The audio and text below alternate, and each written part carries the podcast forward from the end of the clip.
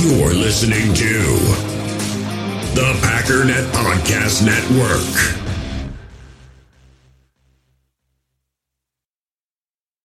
Think you know the Brooks Ghost? Think again. Introducing the all-new, better-than-ever Ghost sixteen.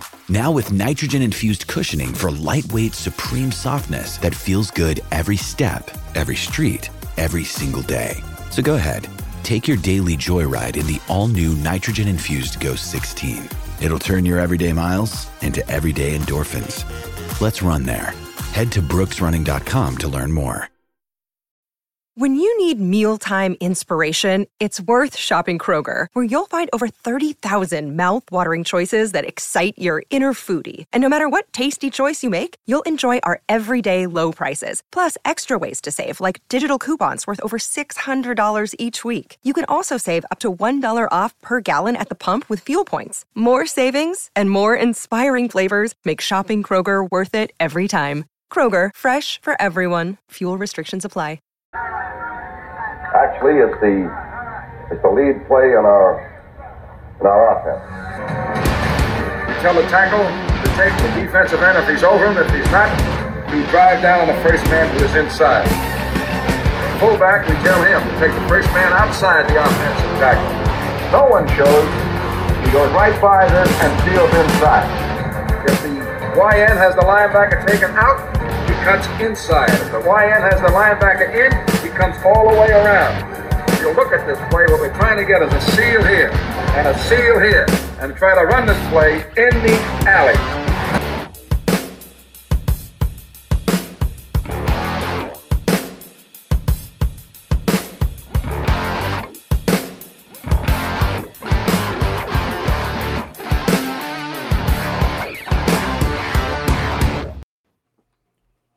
What's up, guys? Welcome into Packers Total Access. My name is Clayton. You can check us out on packernet dot com. You can find me on Twitter at Packers underscore access. If you'd like to text the show, you can send a message to eight six five, six five eight, five eight two four.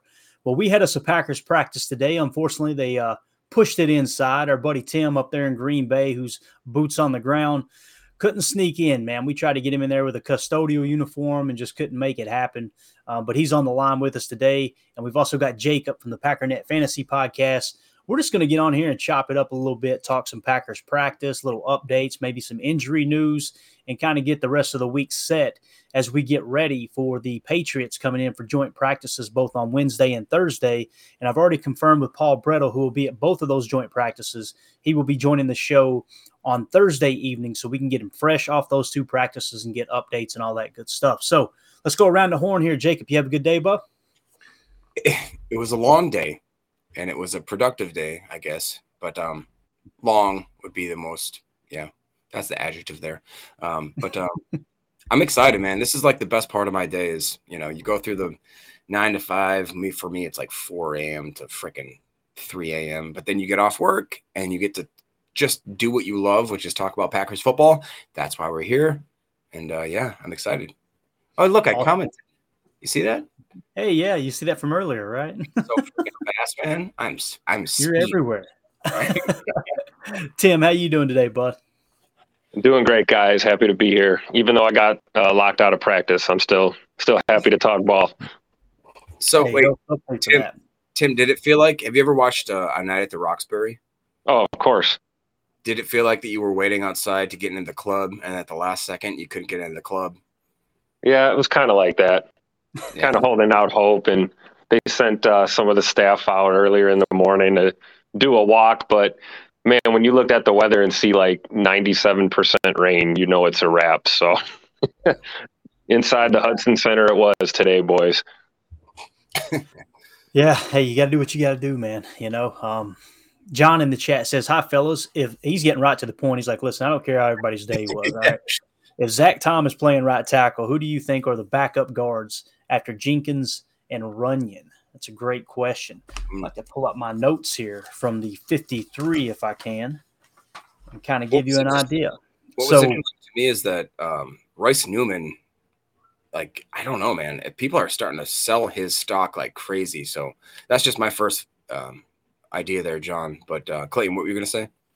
Um, backup guards after Jenkins and Runyon. I, I think right now as it sits, um, it, it's going to probably be probably be Sean Rhyan, man. That's the one that comes to mind for me. Um, I don't know. Uh, Tim, what do you think, dude? Who would be your backup guard after um, after Jenkins and Runyon? You know, obviously Jenkins at left guard, Runyon at right guard. If one of those had to be replaced, God forbid an injury happened, who would be your replacement? I'm going to have to say it again. I, I hope Jacob just presses mute, but yeah, Sean Rhyan would be would be my guy. I know I can just see the excitement coming off of the screen over there, Jacob. Um, but it, it looks like that that might be the dude. What do you what do you think, Jacob? What would yours? Who would yours be, man? Would it be Royce? I mean, honestly, I would. Clayton, I heard you talk about it. I I just I'm not comfortable in like three very key positional categories going into the season. One is center. Um, so I just I don't know what Josh Myers. I just we got another glimpse of kind of some some rough snaps, some high snaps, some bad snaps again. Did you talk about the fact that maybe let's see what he can do? I mean, he's a massive man. Can he maybe play guard? If that's the case, again, I know I don't want to sound like a it's not Madden. I get that. Um, right, right. No, no, I mean Put, but I think he would. Tom can play center very, very well. Like, yeah, to me is almost. But who does he take over at guard for? I don't know, man. I don't. It's tough, dude. What I want is is five five pieces set. First of all, that's the first step. And I know what John's mentioned is very important, right? But when you talk about the best five and how they set, obviously you're talking Bach, Bach you're talking Jenkins, I guess Myers, right? Runyon. And then Tom. That's how he says. Tom looked great at right tackle. Now, you guys seen if you if you cho- tuned in for Chalk Talk earlier today, where we broke down some of Dontayvion Wicks's uh, play there from the preseason game. Those two catches. Um, you seen Zach Tom at center. Zach looked comfortable at center. Now, I didn't see any other botched snaps. Did you guys, Tim? Do you remember in the preseason game against Cincy? Were there any botched snaps after Josh Myers left the game? Because I don't no. remember hearing of any. There wasn't, not right? that, not that I remember. No. So how in the world does Sean Clifford and the backup center, which I think they said Runyon was getting some run at center. I, I I didn't pay close enough attention to the tape. Now we've seen Zach Tom in there at least in the second quarter.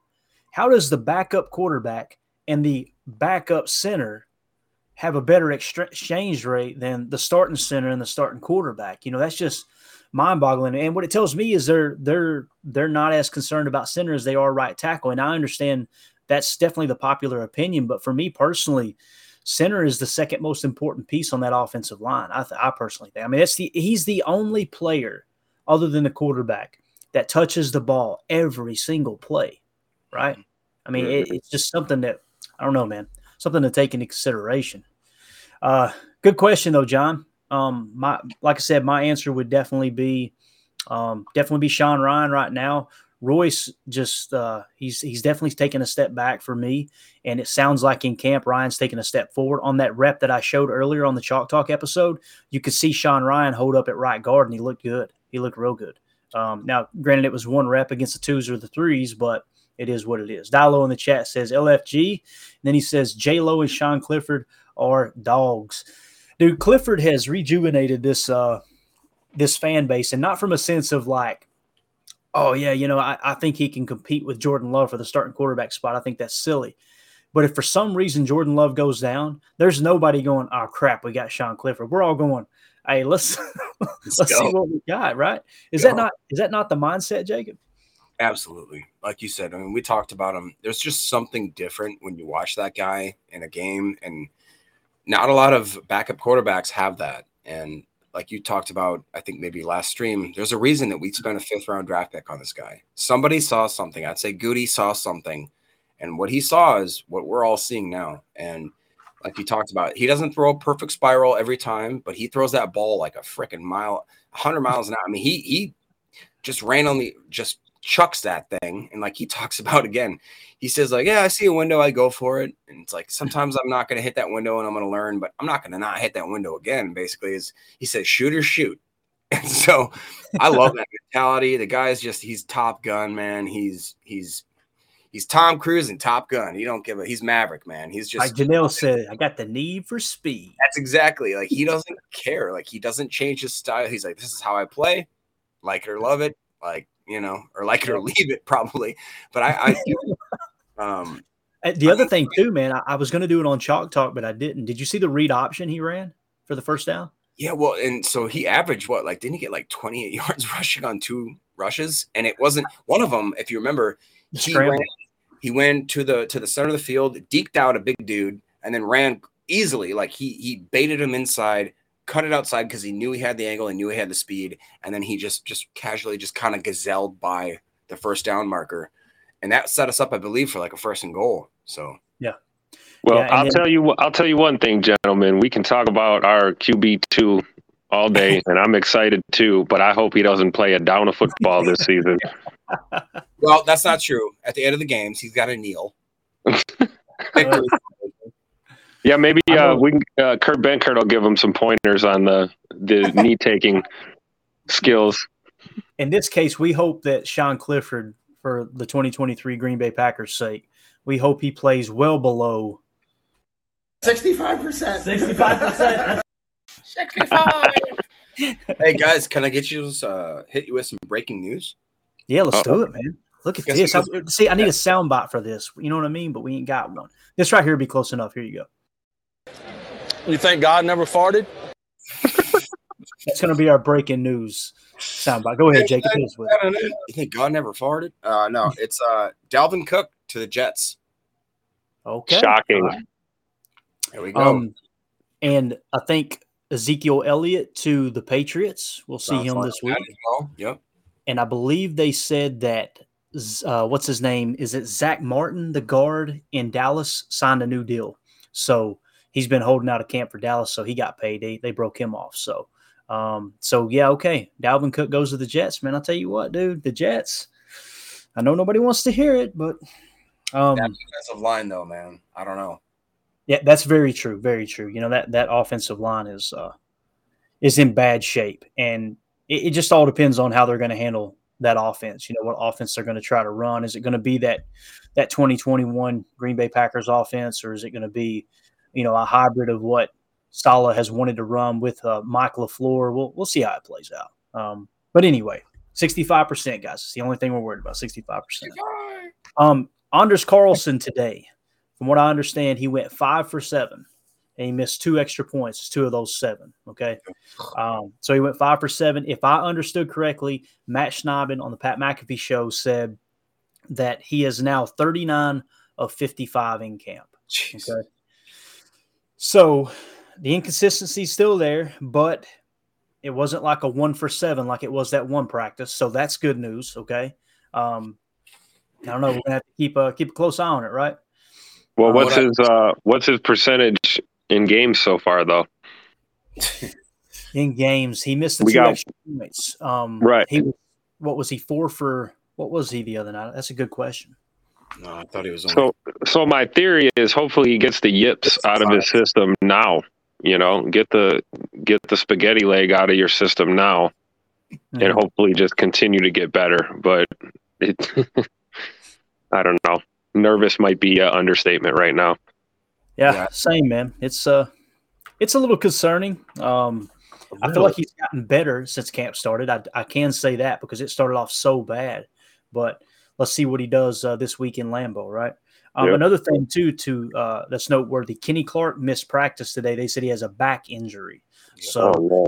Has anybody heard how serious that is? Jacob, did you read anything on how serious that is? Is it precautionary or what do you think? Uh, I read that he has a back injury. Um, it was one of those clickbait articles, which is like, "Oh, Packers star defensive player no, out for the year?" Question mark. Or is it serious? And then they went on in the article to say he's he was biking with um like you know a few of the other guys that are off on the field. He was clearly moving around. They said it's more of a. I could read that it was more of a precautionary holdout kind of thing. Like anytime there's anything with a back, don't mess with that. Give him a couple days. We know what yeah. Kenny can do. It's not like one of those, you know, make it or break it type practices. So, no, no. Right now, I don't have any reason to uh, get really upset about it or worried. But, you know, Bakhtiari apparently did miss his second day. Can, can I just really quick, as we're talking about it, just go through the injuries uh, list? Yeah, let's do that. I think that's a great idea, man. So, Mister Andy Herman, who is just, if you guys aren't following him, you gotta, because it's just you get the the the updates. Hey, what's up, Eric Sutherland? He looks like no Bach today again. Nijman with the ones at left tackle. Walker just got some reps, reps with the first team at right tackle in walkthroughs. Um, I heard that he also had some first team reps maybe the other day. And then so not practicing today, Stokes, Gaines, Caleb Jones, Nichols, Bach, Carpenter, Davis, and Goodson. Jair is practicing, but he wasn't in like the full-on team stuff. What scares me the most right now, Carpenter, um, I just I want that guy to make the team. You know, I don't I don't exactly know exactly what his um, injury is, but Goodson was apparently in a sling, which did not sound great. Caleb Jones had an ankle injury, I believe. Gaines, I'm not sure. Stokes, we know what that's about. And Bach, this is the only, I believe, consecutive practice that they have not had him in. But they did say that the inside dome at the um, – is it the Hudson Center where they practice inside? Mm-hmm. Yeah. So they said that that's like actual turf, and they just didn't want to risk Bach doing any kind of, you know, anything basically. So – Um, take that with a grain of salt, whatever that means, but it is a larger list than we've had. We've been very blessed up until this point, but um, hey, look at that. It's super chat. Here we go. Is it, is that all the injuries, Jacob, or do you got more? Yeah, that's it. Yep. That's everybody. That's it. Okay. We got uh, the Badger trio in the house. Hey guys. Hey man, appreciate you swinging through. So we got Drake with the super chat, um, said who replaces Kenny if he's out? Um, it's gotta be Wyatt, right? Question. What's that? Wyatt? Well, here's the thing. In your thirty-four front, uh, to answer your question, Drake, and, and to kind of go along there with you, Jacob, T J Slayton's your no. So let's pretend they're in a base formation. Or they're in a, you know, a twenty-one personnel, twelve personnel, which is going to trigger our base. You're going to have T J Slayton playing the nose, and ideally you would have Kenny Clark and Devontae Wyatt. They like to switch quite a bit. Uh, you see the majority of the time when Wyatt's in the lineup, at least with the Lions game at the end of the year, he plays left end. So from the offense's perspective, it's going to be on the right side of the line of scrimmage, right? Um, so if you've got T J Slayton at nose, then you've got Devontae Wyatt and you've got um, Kenny Clark. If Kenny misses, the next people up would be um, Karl Brooks and Kobe Wooden. Now today, Kobe Wooden, they said he actually replaced Kenny. So now, granted, they're they're trying a lot of different people out, right, Tim? They keep, you know, it seems like every day there's somebody else that's quote-unquote running with the ones, and I think it's just giving people their opportunity to, to see where they fit in with the starting lineup, right?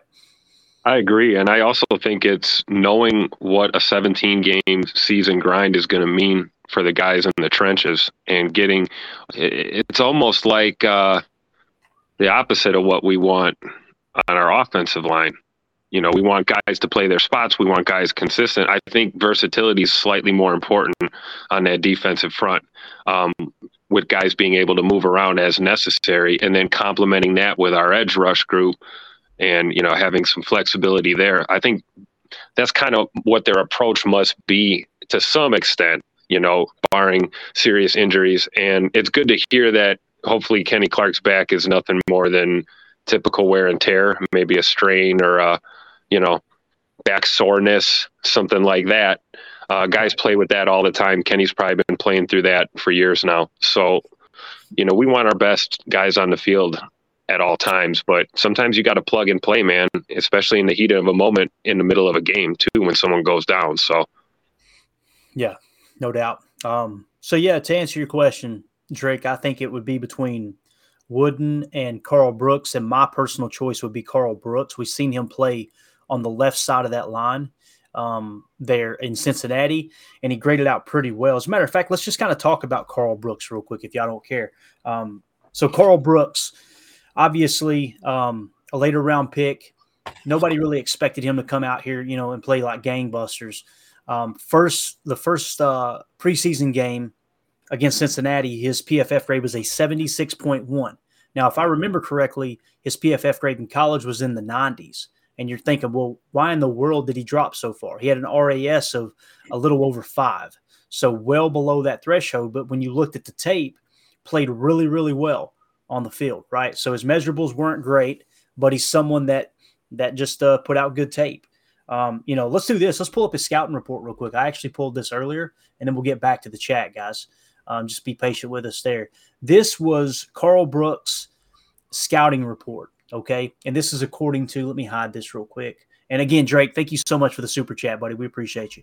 Um, so this was his scouting report, okay, coming out of college. And this was according to N F L dot com. I like to change up the scouting reports. I don't like to just depend on one website. Sometimes I'll go Draft Network. Sometimes I'll go Consensus Big Board. Uh, today we went N F L dot com. Two-time captain with forty-eight career starts, explosive production in major categories. Winning first step quickness sets the tone, sets up rush moves with angles and hand usage, comes forward with a high level of urgency and activity, possesses plus burst to close in short spaces, gets sudden wins with slap and slide technique, reads and mirrors blockers, stretch steps to beat the block. Okay. And, and again, Um, you know, I believe – did he go to Bowling Green? Am I thinking right, guys? Is that where he, he went? Yeah, so he he went to Bowling Green, kind of a smaller school, uh, but graded out just crazy. And, you know, that's what people say when when you've got a prospect that's that's gone to a smaller school. You want them to dominate. You better see them dominate, right? And that's what he did. He dominated according to P F F. Um, now, today at practice, there was actually an update on Karl Brooks, and I can't remember who it was reported it, but they basically said um, Brooks was once again, I think it was Paul Brettel, once again blowing up the backfield. And they said that, I think Paul Brettel said that you could hear Coach LaFleur immediately scream, "Nice job, Karl." So he's he's turning heads at practice for sure. Um, again, that seventy-six point one uh, P F F grade, granted it's a preseason game, that's nothing to shake a stick at. I mean, if you if you line that up with our defensive lineman from last year, don't quote me, but I'm pretty sure he would be the highest graded defensive lineman from last year, because I think Devontae Wyatt was the highest graded, and he was just somewhere around seventy, if I remember correctly. So, yeah. um, again, he's going to have to play. There's going to be snaps there to eat, right? So, uh, I don't know, uh, Jacob, uh, what's your excitement level when it comes to Karl Brooks, man?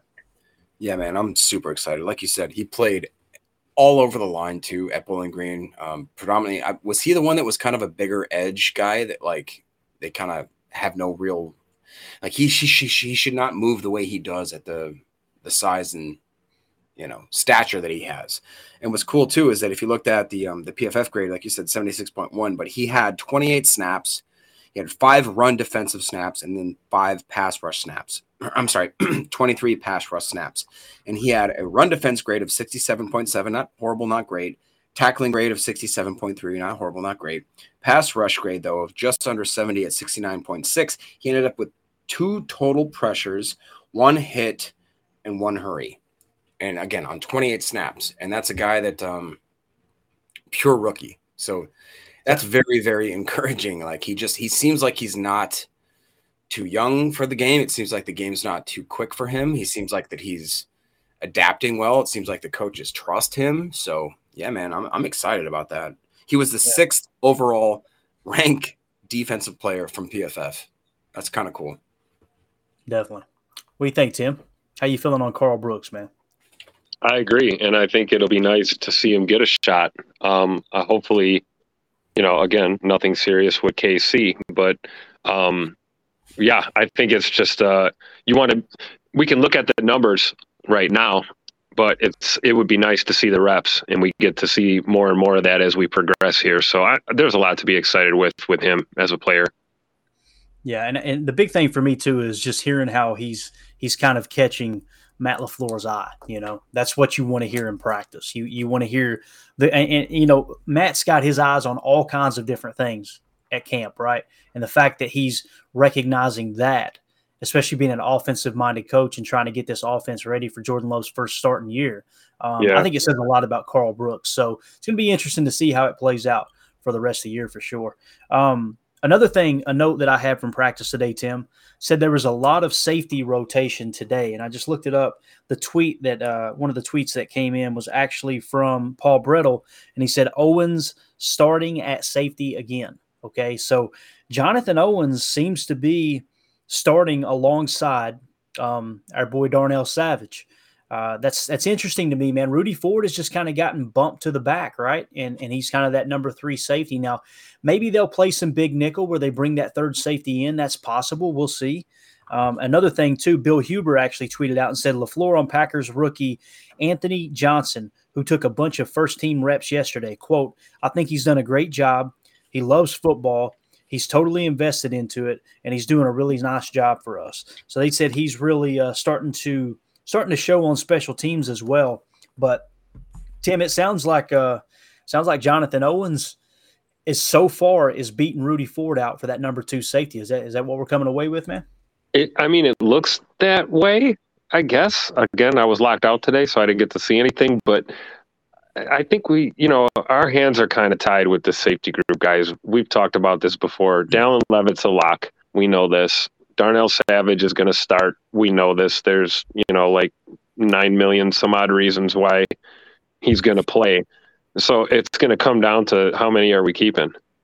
And Anthony Johnson Junior does show flashes. He really does. And, I mean, there's a lot of talent uh, and, and some hidden depth there at safety, I think. And, again, I always talk about Terry Carpenter being able to go back and go back to that position if need be, and maybe that could be a path to him making this team a two-for-one kind of kind of player.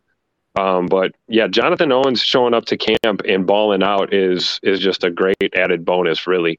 Um, if he's stepping up, that's good. I know, you know, you guys have mentioned before that, you know, he's stronger as a tackler than he is as a pass defender. Well, that's okay then. So so let's work on both and get, get better at your weaknesses and, and go from there. But, um, you know, I, I'm with you, Clayton, man. I was excited to see Rudy Ford this year. And, um, you know, hopefully these next couple of games, maybe maybe we see more of him. I, I don't know. And there's no injury issues with him, right? He's he's one hundred percent healthy, correct? I haven't seen anything. Have you, Jacob, Rudy Ford, any injury concerns? No, it's been weird. Like you said, um, basically it sounds like Owens and um, Man, Savage are the, the, the number ones there. But, yeah. Yeah. And, of course, Paul Brettel, like I said, in his updated fifty-three man roster yesterday, he has Savage, Owens, Ford, Moore, and Levitt. So he doesn't have Anthony Johnson making the team as it sits right now, which is kind of surprising because Anthony Johnson Junior has gotten a lot of pub. But, again, who do you cut there, right? They're going to keep Levitt. You know, there's no doubt about that with the special teams play. Um, trying to think of where else they could make that up on the roster.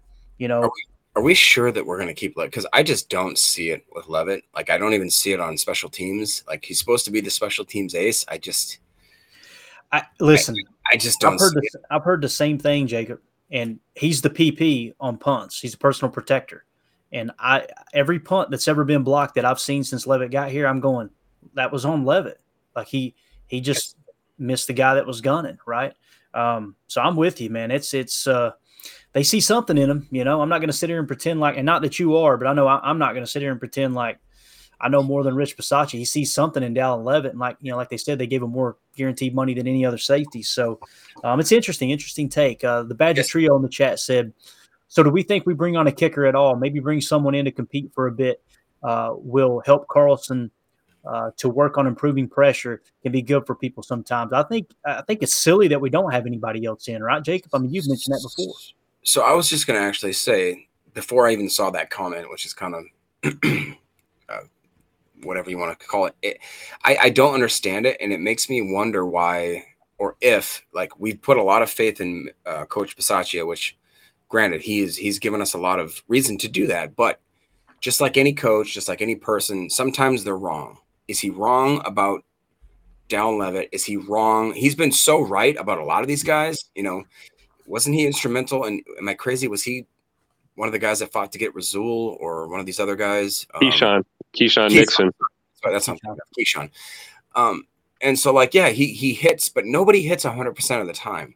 Right. He also was the one that advocated for us to get Carlson. So are we seeing maybe a chink in his armor? Oh, sorry, Ryan. Um, a notch in his armor, and um, and maybe like there's just maybe maybe certain things he's good at and certain things he's not. Maybe he's not great at projecting kickers, like yeah. he talked about. He knew Daniel Carlson. I'm sorry, but that means that he is emotionally involved in the situation. Yeah. He's emotionally involved in Dallin Levitt because he played with him before. He coached him before.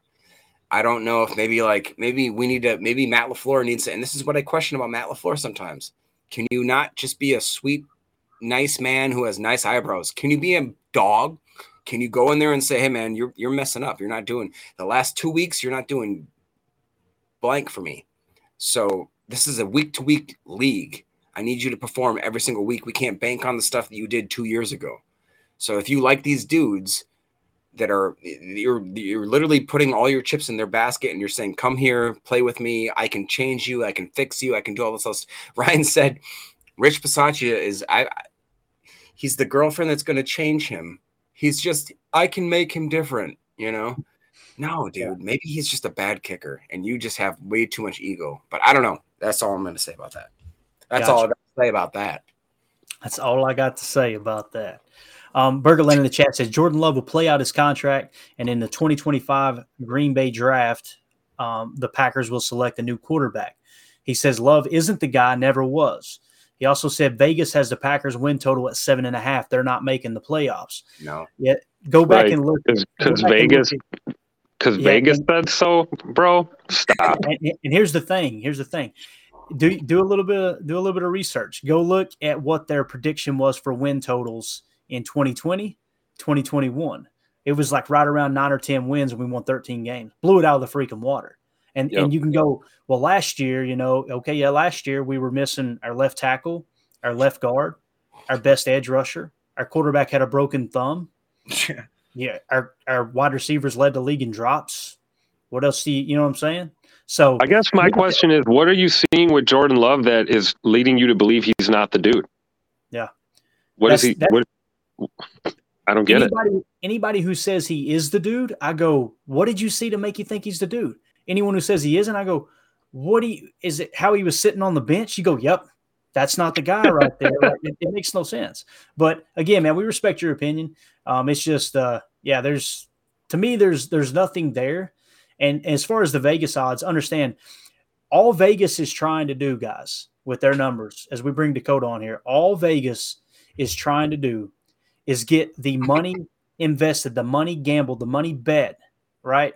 They're trying to get that as even to fifty percent as possible to maximize their profit, okay? So that the reason you see the line move sometimes is because the money is heavily favored in one way or the other, right? And they're going to do their research. There's a reason that Vegas has those, they can give away those free drinks with the pretty little umbrellas, right? They're about making money. They're not about predicting, you know, what's right. Um, it's all about getting that that bet placed as evenly to fifty percent as possible so they can maximize on the odds difference, whether it's, you know, minus one ten or plus one ten or, you know, plus four hundred, whatever. We got Dakota in Tennessee on the line. Dakota, how you doing, bub? Oh, I'm doing good. Just removing a pine snake for the third time from a specific area of the park that it's not supposed to be. Yeah, you didn't hurt him, right? No, little dude, he's like four inches long, and he keeps striking me like he's seven foot tall. I don't know what's up with little dude, but anyway. That's what she said. Sorry, I had to do it. Anyway. Dakota, what's on your mind when it comes to Packers, bro? Oh man, no, I um, I'm kind of glad that when I got on, you started talking about what was it, Burgerland? Is that the gentleman's name? Um, I'm gonna, so. I'm gonna assume he's a Bears fan just because that seems to be, you know, every time you go live like this, just one of them comes on. Um, but uh, I've actually been watching. What's his name? Robert Smith. Does that sound familiar to y'all? Uh, the Bears blog. Uh, he breaks down a lot of um, Bears stuff. But anyway, I've been watching him just to kind of get, you know, what what Bears film people are, are talking about Fields and mm-hmm. any other player that they would. And uh, yeah, they're they're pretty high on him. So uh, I'm kind of I'm thinking it's kind of uh, you can't see the forest for the tree, or well, you can't see the trees for the forest, I guess, because they see what it could be, but right. then you don't see all the mistakes that do keep happening. And I, I, you know, I keep telling myself, I was like, I need to keep, I need to look at Jordan Love in the same light. I need to, I need to look for the forest, not the trees, because I like the trees, but I don't know if you get what I'm saying. No, we got you, man. You talking about the all giggle right. bush, right? You talking about the yeah, that's exactly it right now. I'm I'm out of part. No, no, no. Oh man, um, Eric in the chat said he's the one that continued to put Amari Rodgers on the field. And he's talking about Rich Passaccia. It kind of goes hand in hand with what you were saying, Jacob. I like Rich. I think you like Rich too. You're just pointing out, yeah. look, it's not yeah. perfect. You're not going to hit on one hundred percent, right? And Amari Rodgers was a mistake as punt return, no doubt. Yeah, I'm. I'm. I just. Yeah, he's not. He's not God's gospel. Like we just need to take a step back and realize that, like, people have been treating him that way. Like, oh, Rich Passaccia can do no wrong. It's like, no, he's a man. He's going to make mistakes. He's going to promote people that shouldn't be there. And he's going to learn, hopefully, from that. We all have smartphones, and we all know they're pretty amazing, but they also can be amazingly distracting, especially when we're around other people. So U S Cellular wants us to reset our relationship with our phones by putting down our phones for five. That's right, a company that sells phones wants us to put down our phones. And to see what we find, learn more at uscellular.com forward slash built for us. In the hobby, it's not easy being a fan of ripping packs or repacks. We get all hyped up thinking we're going to get some high-value Jordan Love card, but with zero transparency on available cards and hit rates, it's all just a shot in the dark. Until now. Introducing Slab Packs from arena club dot com, the only repack that provides real value, a complete view on all possible cards, and clear hit rates for each one. Now when I buy Slab Packs on Arena Club, it finally feels like I know what I'm getting. And honestly, the best thing for me and my son is the fact that we're kind of novices into this. When I walk into a card shop with my son, and a card says it costs forty dollars, kind of just taking his word for it that that's a good value. So I appreciate the transparency on grading, as well as just getting excited about seeing what you could potentially get. Right now, you can get ten percent off your first purchase by going to arenaclub.com slash packdaddy. Wow, that's crazy offer. ten percent off a four hundred dollars slab pack. That's forty bucks right there. Anyways, that's arenaclub.com slash packdaddy for ten percent off your first purchase. Passion, drive, and patience. The formula for winning championships is also what keeps your ride or die alive. eBay Motors has everything you need to maintain your vehicle and level it up to peak performance. Superchargers, roof racks, exhaust kits, L E D headlights, and more. Whether you're into speed, power, or style, eBay Motors has you covered. With over one hundred twenty-two million parts for your number one ride or die, you'll always find exactly what you're looking for. And with eBay Guaranteed Fit, your part is guaranteed to fit your ride every time or your money back. Because with eBay Motors, you're burning rubber, not cash. With the parts you need at the prices you want, it's easy to make your car the M V P and bring home huge wins. Keep your ride or die alive at ebay motors dot com. Eligible items only. Exclusions apply. Yay. Um, so anyways, I just, I, you know, I, that to me is the most glaring uh, disco tech, like freaking you can see it from space problem that we have with this team is the, is the special teams. And we were so worried about it just a couple of years ago. And now we're not worried about it all of a sudden while we have like a really raw team. And it, to me, it just blows my mind. I don't, um, I don't understand it. I think to me, I would be freaking out right now if I'm the G M. Uh, so Kunst to you, I guess, go to Kunst. Yeah, no doubt. Um, Dakota. So you, you said you've been keeping up with uh, some of these Bears content creators and they're kind of breaking down film. What is the vibe you have from them? Do you feel like even even the guys who are watching the tape, they're coming away confident? Or do you think they're a little less confident as some of the Packer fans that we see, the the casual, I'm sorry, the casual Bear fans that we see on Twitter?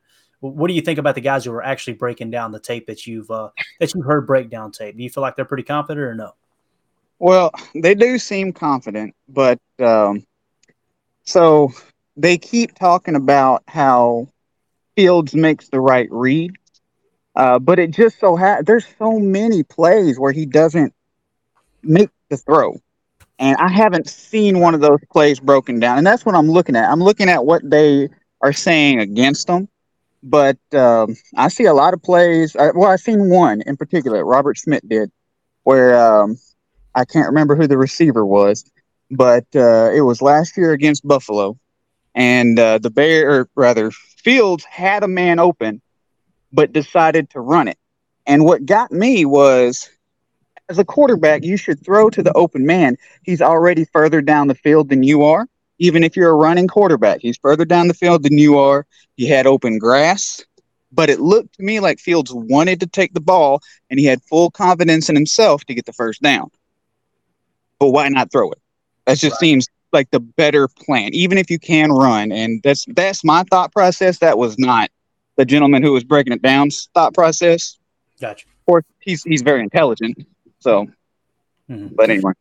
I, I think it's a good move that you started to seek people out with other fan bases that, that are breaking down tape, man, because I can tell, having spoken to you, you know, offline and everything and on Twitter, you're you're hungry for knowledge, you know, same way all of us are, and you want to learn more about the game. And to me, there's no better way to prep for an opponent. And, you know, for all the people that are sitting back going, God, the preseason's boring, let's get to week one. Take the next couple weeks and study the Bears. Study yeah. their game tape from last year. Yeah. Tune into those people that are creating content. And I'm sure they're great people. And that's the thing, too. Like, we get so caught up in just becoming uh, this uh, this this huge rivalry as, as far as fans, you know, and rooting against each other. I try to stay out of the Twitter wars. I may post something every now and again just to have a little fun. Um, but for the most part, I don't want to get on there and argue with rivals, man. I want to understand what their team does well at a different level. That way, when I sit down on Sunday, week one, I know exactly what to expect. I know, okay, here's how they're going to approach the game plan, right? Um, so I think it's awesome that you're seeking that stuff out, Dakota. And, and you're a good follow on Twitter, dude, because you I never see you going off on anybody. I never see you being toxic. Um, yeah, so that's I, I just want to say kudos, dude. That's the right way to, to fan, I think, on Twitter, man. I appreciate that. You got anything else for us before we let you go, bub? Um, I guess I, I don't. I don't give my little bit about the whole Amari Rodgers, Rich Passaccia thing. So yeah. I'll be the first one to say that they did Amari Rodgers dirty. I, I think agree. he could have. Yeah, I think he could have been a wide receiver five, mm-hmm. wide receiver four, even. Um, but uh, and I think he would have been great in that role. But they never let him do that. They put him in punt returner. And so to Jacob's point. I think, and of course, I could be completely wrong, but I think Passaccia is trying to instill confidence in Carlson, like he may have tried to instill confidence in Amari Rodgers by not making him compete with other people at his position, just trying to get him to hone his craft. That's it good. Just did not work for Amari, and I really hope it's not the same case for uh, Carlson. No, it's it's definitely it's a slippery slope, man. I think you make a good point. You know, especially like like Jacob mentioned and, and someone else there in the chat mentioned. Uh, I believe it was. Let me get him right right here. Uh, the Badger Trio said, you know, maybe the connection with Carlson's brother is why. You know, it's uh, it's not show friends, it's show business, right? And uh, mm-hmm. you got to put the best team on the field. So maybe he is emotionally connected. Now, we may look up at week six. Carlson's the kicker, and this dude's having, you know, one of the best kicking years we've ever seen. I wouldn't, I wouldn't put that out of the realm of possibility either. Um, right now, um, I don't know, man. He's just kind of, kind of trying to find his foot, for lack of a better word, right? And the way he kicks, Tim, I want to ask you this, Dakota. We're gonna let you go, buddy. We appreciate you calling in, man. You're the man. Thanks. All right, yes, sir. All right. Have, have a good night, buddy. You too. All right, Dakota in Tennessee. Tim, you're a former kicker, man. When I see him kick, when I see Carlson kick, and you may have mentioned it earlier in the year or earlier in the offseason, he kind of kicks straight on. I, I know he's got soccer style, but it's it's not as much soccer style as the normal kicker. Am I reading that wrong? Is that what you're seeing too? Yeah, he's more of a over-the-top kind of approach. Um, some guys are more comfortable that way. Um, I wonder if he's lining up more over-the-top because of the plant leg. Maybe, maybe they're, you know yeah. – We we're not we're not in this guy's head. I don't know how confident Anders Carlson is with his plant leg right now. Like, and I don't think any of us do. Maybe some of the guys on the staff do, um, but I believe they were trying to get him to come a little wider and be more of a, a swing swing kicker um, as opposed to straight on top of the ball. But I can tell you that being straight on top of the ball or a more on top approach is going to help you when you're trying to kick the long ones, for sure. Because sometimes you can get that that ball will tend to drift more on you, or you might have to play a fade or a draw shot more if you're a big uh, swinging leg uh, wide approach kicker. So some guys adjust based on the kick, you know, depending on how close, what hash mark you're at. I mean, there's a lot of variables. Um, I just think with Carlson right now, um, you know, as we see more consistency um with a holder and our long snapper and more repetition, more reps, reps, reps, reps, reps. Hopefully he can work work out of this and just get comfortable. But um I'll tell you guys, hey, we knew we were going to have a young team, and we're willing to give people grace periods and all these other position groups. But, you know, it comes to down to our kicker, and it's, you know, people want to raise hell right now. So, and I, I get it, because you don't want to lose a close game on a botched thirty-seven yard you know, chip shot kick, you know, and yes, in today's N F L, thirty-seven yards is a chip shot. I mean, guys hit regularly from fifty-five plus to sixty, sixty yards nowadays. So uh, you got to have a big leg. You got to have accuracy. And I think Carlson just has one of those right now. I think he's got a big leg. Um, and we got to just, you know, hone in that accuracy a little bit. Makes sense, man. Definitely. Badger Trio says no one knows if Love, um, his his guy, even Packers. Not sure what he was trying to say there. I think he's trying to say no one knows if Love is the guy, even the Packers. It's why Packers did the extra one year. Packers have a out in two years if he's not the guy. I think it's the right move, man. Give him an opportunity to to you know establish himself as the starter moving forward. And like you said, if he has a horrible year this year, then all right, man, you you look at trying to upgrade in the draft like you always do at the quarterback position, even when you've got a Hall of Famer, four-time M V P, right? At the time, two-time M V P.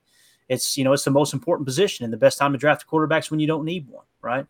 Um, Eric Sutherland in the chat says, I like Rich also, but I'm not blind. And Sergio has the line of the night because he says he's a man.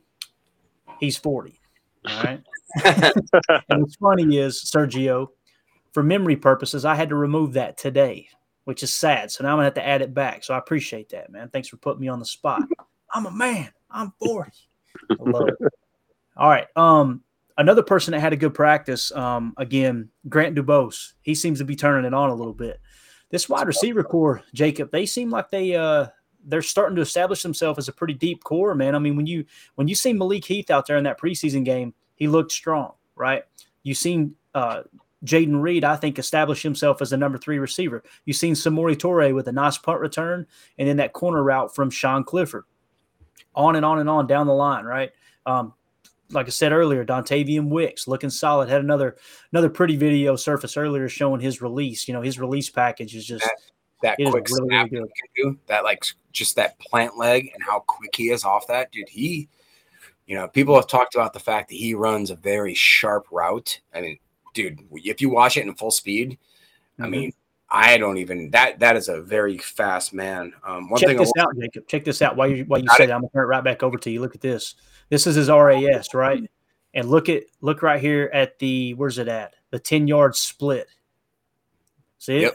Yep. Yep. Yep. That right there is your release package. That's your release package. Now, why did he drop four six two forty? Scouting report suggested the same thing, that he was – this was his scouting report. Let's hit it real quick, and then I'll get right back to you, I promise. Top reasons to buy in, vertical receiving skill set, ball skills, competitive toughness, release package. Top reasons for concern, drops in ball security. The twenty twenty-two season was a down year, basically, in modest yak profile. To me, he showed um, that he has good hands and he's good with, with yak yards in that preseason game, like I said earlier today.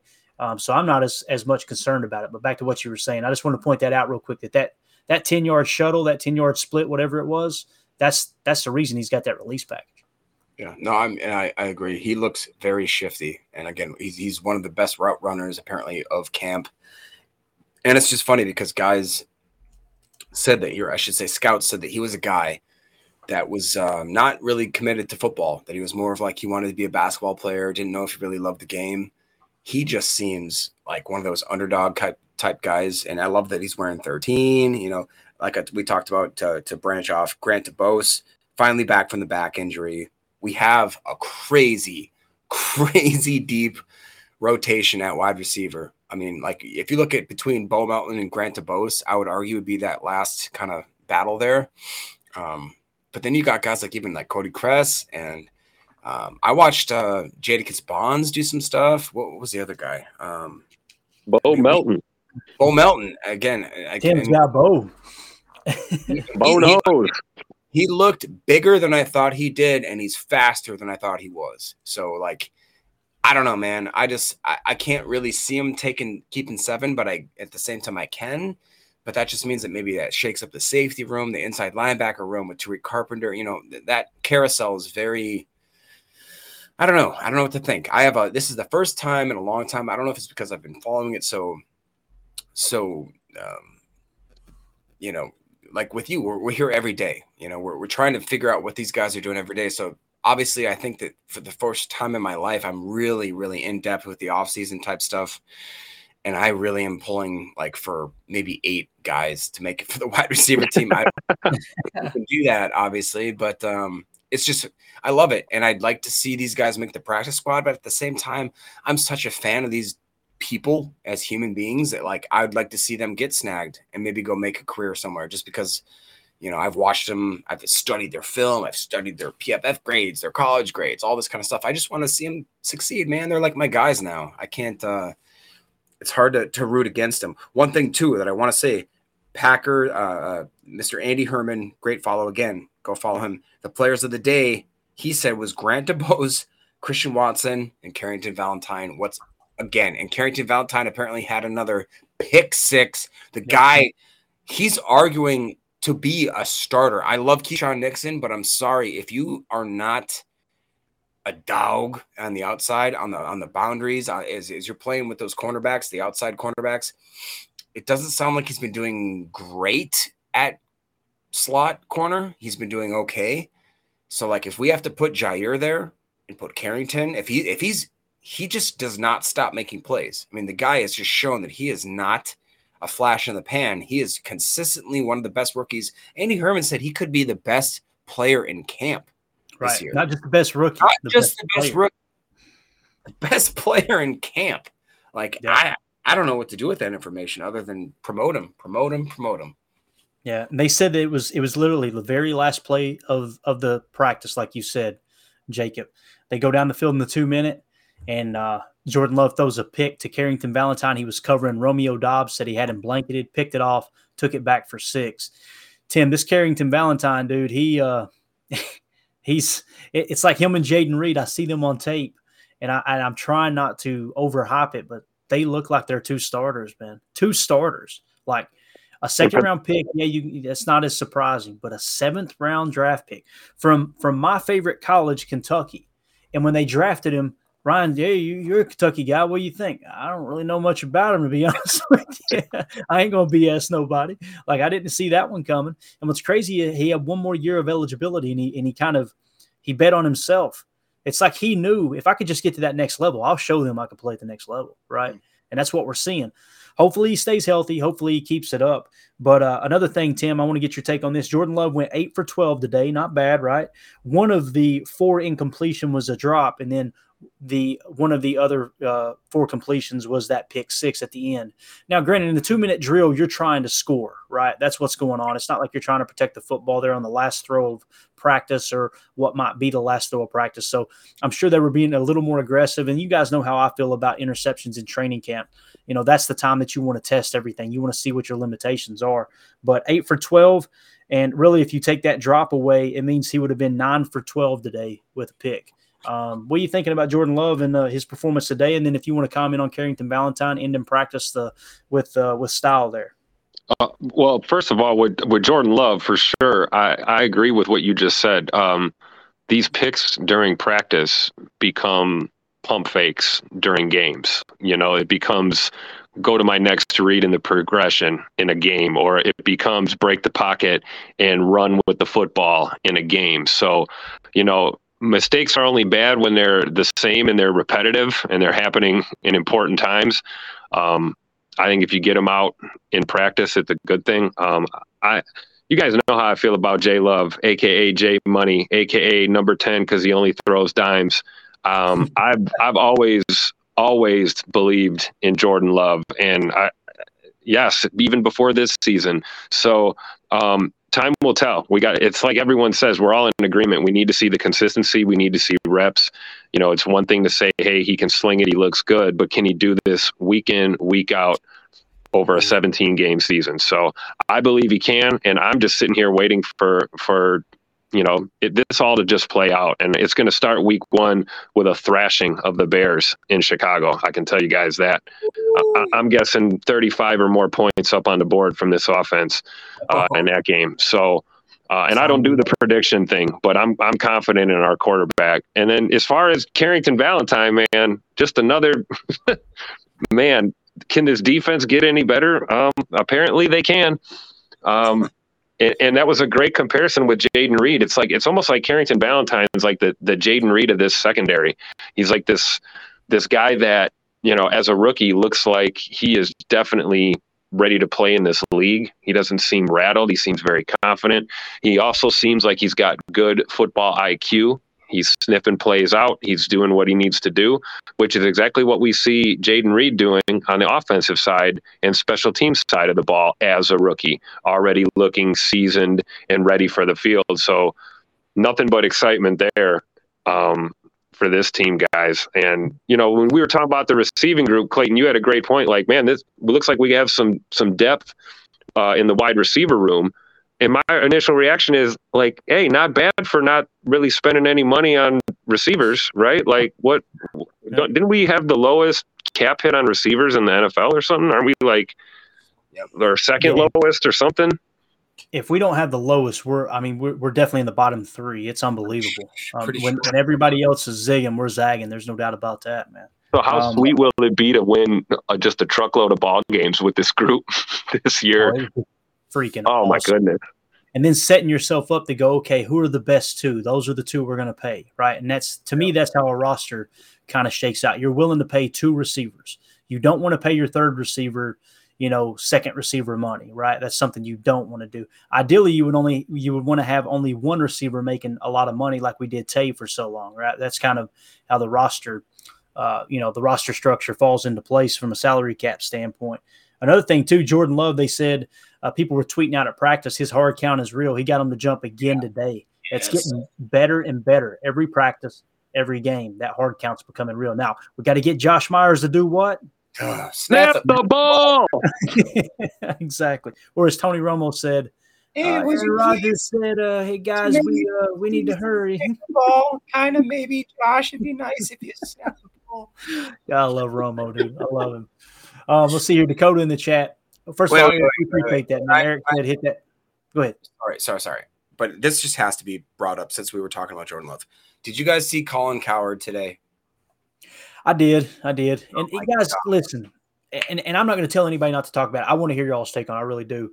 But he's doing it for clicks. He knows that he's going to get clicks. He, they're going back through as a business, and they're going, all right, what got the most views, the most interaction? Bang. Let's go over there and smack that hornet's nest one more time and get some more views, more rate. That's all it is. That's all it is. So I don't I don't take offense to it, not that you are, Jacob, but this it's so obvious what they're trying to do for ratings, you know? Um, it is. I mean, it's just sad. It's just sad, and it's like – like you said, we know anybody that's kind of now been, you know, me and Clayton have been trying to get into this game and see what's going on. So, like, you see patterns, you see trends, you see what people do, what they don't do.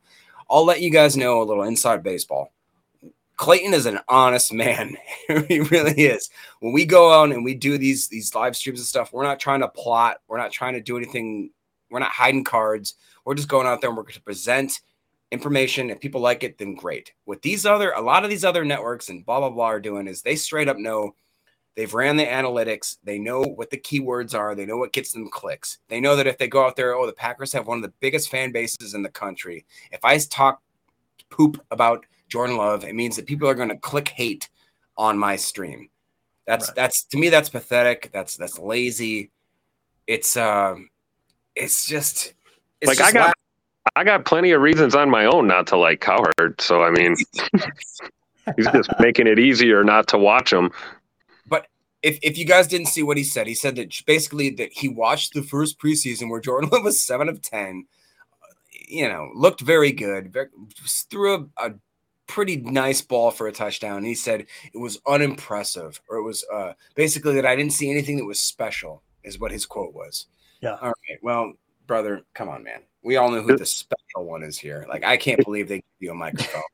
And he's going to get a heavy dose of special this season. Don't worry. It'll be funny to see what, what his tune is week six or seven of the season this year. Exactly. Yeah. Especially yeah. when Jordan Love comes out there and hits him with one of these. Roadhouse. All right.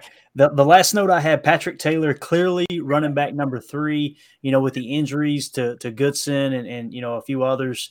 Seems like he's going to wrap that up. But I'm telling you guys, I wouldn't be surprised if we break camp with two running backs again. I would not be surprised at all. Um, so just wanted to mention that about Patrick Taylor. It seems like he's kind of pulling away as running back number three. I, you guys seen in one of those uh, Dontayvion Wicks plays where he picked up pass pro, right? You could see Patrick Taylor. I mean, he is – so good at pass blocking, so good at pass blocking. Um, so, yeah, that's kind of how I see it. I don't have any other information as far as my notes. Jacob, you got anything else you want to hit on? We're at the fifty-six minute mark. We'll get ready to wrap this thing up. All I will say is that um, people are, you know, I've heard people talk about how Jordan Love, oh, man, he threw an interception again today. Per Andy Herman, per Bill Huber, per, uh, per a couple other guys that have been there on the scene, today marks the fifth interception-worthy ball from Love. Five. In all of camp. There's reports that Baker Mayfield had nine in like a two-day session. Okay? So, granted, we talk about how we want to test the waters. These, these practices are made for – in the same aspect, though, like, yeah, no, I, I'm I'm not worried about Jordan Love. I'm not worried about it. If he throws, he's gonna throw interceptions, guys. Aaron Aaron Rodgers threw interceptions. Granted, maybe if he doesn't throw four, he's not the worst quarterback. Or if he if yeah, if he doesn't throw four, he's not the worst quarterback ever. If he throws ten, if he throws fifteen, but if you have to look at what the good is with that bad. We have to learn how to weigh that out. We have to stop listening to E S P N. We have to stop listening to Colin Cowherd. We have to stop listening to these dumb you-know-whats and just stop and look at it rationally. Look at the the, the data and the, the spreadsheets that we've given you guys over the last four, five, six weeks, specifically in camp, what the stat lines are, how the progressions are, how he's looking, how he's reading, how he's throwing really good dimes. Apparently his out route, uh, I think I saw some interview where like he's got to stop throwing the out route. It's too great. That's how Carrington Valentine picked it because he's like, he's got to throw the out route. I got to get that. And uh, so anyways, other than that, like I, I'm nothing but hopeful. And I think that if you're, if you're being a, a pessimistic Packers fan right now, I don't know, man, buy a Bears jersey. Like it's on the switch, I guess. Cause this is the most, this is the most bullish I've ever been on a Packers team without knowing for sure what we have. So I'm just excited, man. I'm excited. Yeah. Like like I was told everybody, you know, six to ten wins is what I came into the year looking at. Um, seeing the progression in camp, seeing how they performed that first preseason game, and again, it, I, it's it's also don't think I just look at the score and go, oh yeah, dude, that that's that that's why they're going to have a great year. No, it's what happened in the game. What did they accomplish? You know, there's a lot of people that say preseason doesn't count, it doesn't matter, it's a waste of time. Michael Lombardi said those are casual freaking fans. If yep. you hear a fan say the preseason doesn't matter, they are as casual as they come. He said, because what the analytics show, he said, you know, he works for VEASAN now, right? So he's he's big and he's at the Lombardi line. He he's extremely successful with his picks, you know, as far as gambling. And he said, when you look at the preseason, you're going to find one theme from each team that carries on into the regular season. He listed off like three, four, maybe five examples, Tim, of how last year this is what happened in preseason to this team, and you've seen it carry over into the regular season and really either create momentum or, uh, or, or you know, end momentum, if you will. Um, so when you look at it from that perspective and you hear what Lombardi says about Green Bay, it's pretty cool hearing him talk about him because he's what the main thing he keeps going back to is their defense is good.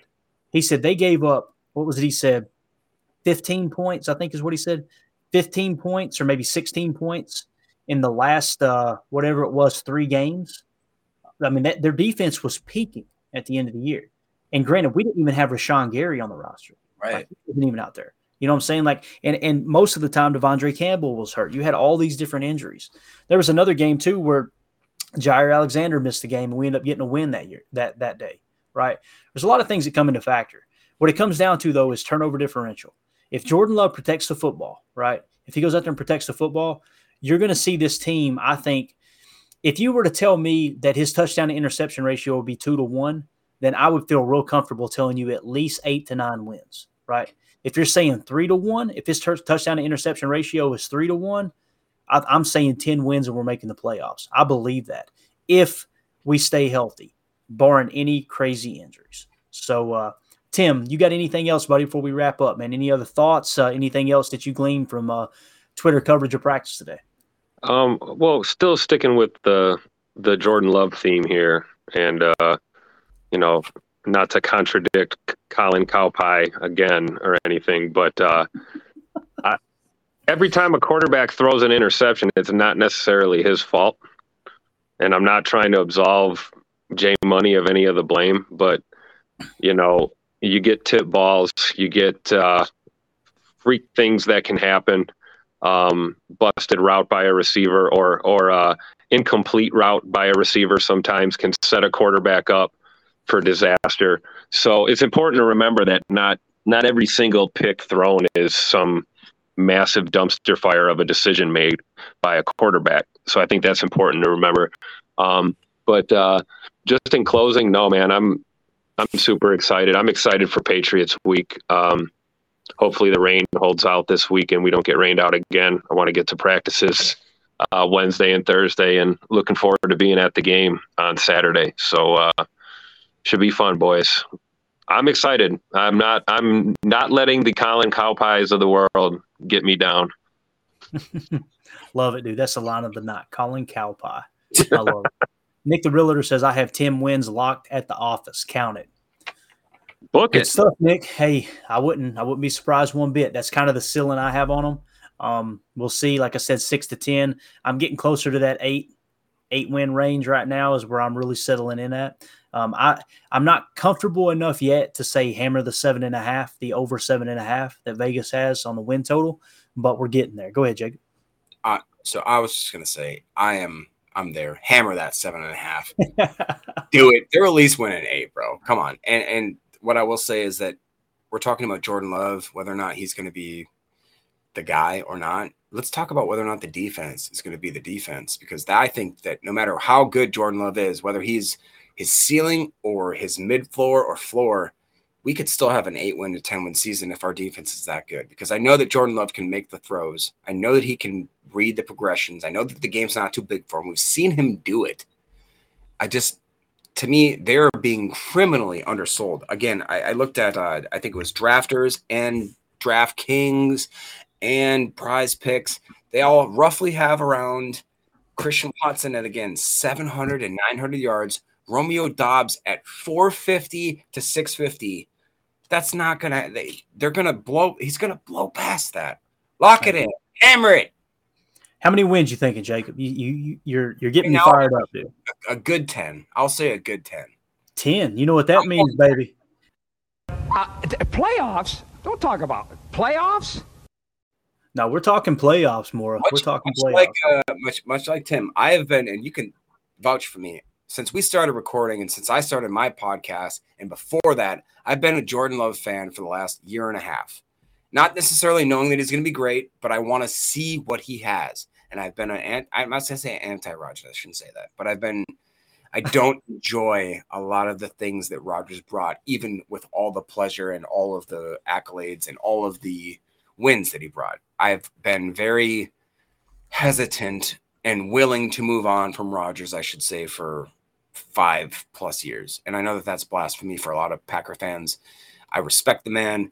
I love the dude for what he did for us. I'd love to sit down and talk to him, hear him out. I I hope they retire. They're going to retire his jersey. I oh. have his poster on my wall. I'm a grown man with another picture of a man on my wall. You know what I'm saying? Like, I I love the dude. I will always appreciate appreciate him for what he did for me through my childhood. I remember in two thousand ten at my buddy's house, Tony, who I host the Packernet Fantasy Podcast with, we cried. We literally cried drinking Busch Lights as we're splashing all over us as we beat the Busch. It's like Milwaukee Beast or something over yeah, there. Yeah, exactly, man. Like, ah. He's ingrained into my soul. That being said, I'm ready to move on. I think we have a great team. I like our head coach. I like our defensive head coach, kind of, hopefully. Come on, Joe. Um, I want to respect Rich, and I think that we have a squad now that is hungry, that is young, and that if we have the right tutelage, that these guys can do some really crazy stuff this year. So ten wins is not out of my wheelhouse at all. There you go. Eric's on board, man. Eric's on board. He says, I'm in on ten. Hell, I'll go twelve. I ain't scared. Let's go, Eric. That's what she said. All right, we're off the rails. We're out of here. Tim, thank you for your time. Jacob, thanks as always, buddy. Appreciate thank you, you uh, hanging out with us, man.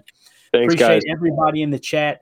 You guys do us a favor, hit that subscribe button. We're almost to our goal. You guys have been absolutely crushing it. Channel's growing like crazy. Thank you for the likes. Like Eric said, hit it twice. Sounds like Eric's got him a burner out there, and I'm all about it, man. Appreciate the uh, appreciate the support, buddy. So we're out. We will see you guys tomorrow. We'll give you some more news, notes, and updates. Probably won't do a chalk talk early in the day tomorrow. We'll see how the how the day unfolds. Today just had a little bit of extra time, but we're getting geared up. Like I said, we got Paul Brettel Thursday night, who's going to recap Wednesday and Thursday joint practices with the Patriots. There's going to be some great information there. And then, of course, we got the game coming up on Saturday. We'll have our post-game show. Also, keep uh, stay on the lookout for the Packernet Fantasy Podcast with Jacob up over here. And also in the upper left corner, if you like this type of content, scan that Q R code. That will send you to Packernet Podcast, where we have a, a whole slew of daily podcasts where you can get your Packers fix. Uh, again, Tim, thank you so much for your time, buddy. We appreciate you. We're out as always. Let's go out and be the change we want to see in the world, and go Pack go. It's the power sweep. Actually, it's the it's the lead play in our in our offense. Tell the tackle to take the defensive end if he's over him. If he's not, we drive down on the first man who is inside. Fullback, we tell him to take the first man outside the offensive tackle. No one shows. He goes right by them and steals inside. If the Y N has the linebacker taken out, he cuts inside. If the Y N has the linebacker in, he comes all the way around. If you look at this play, what we're trying to get is a seal here and a seal here and try to run this play in the alley.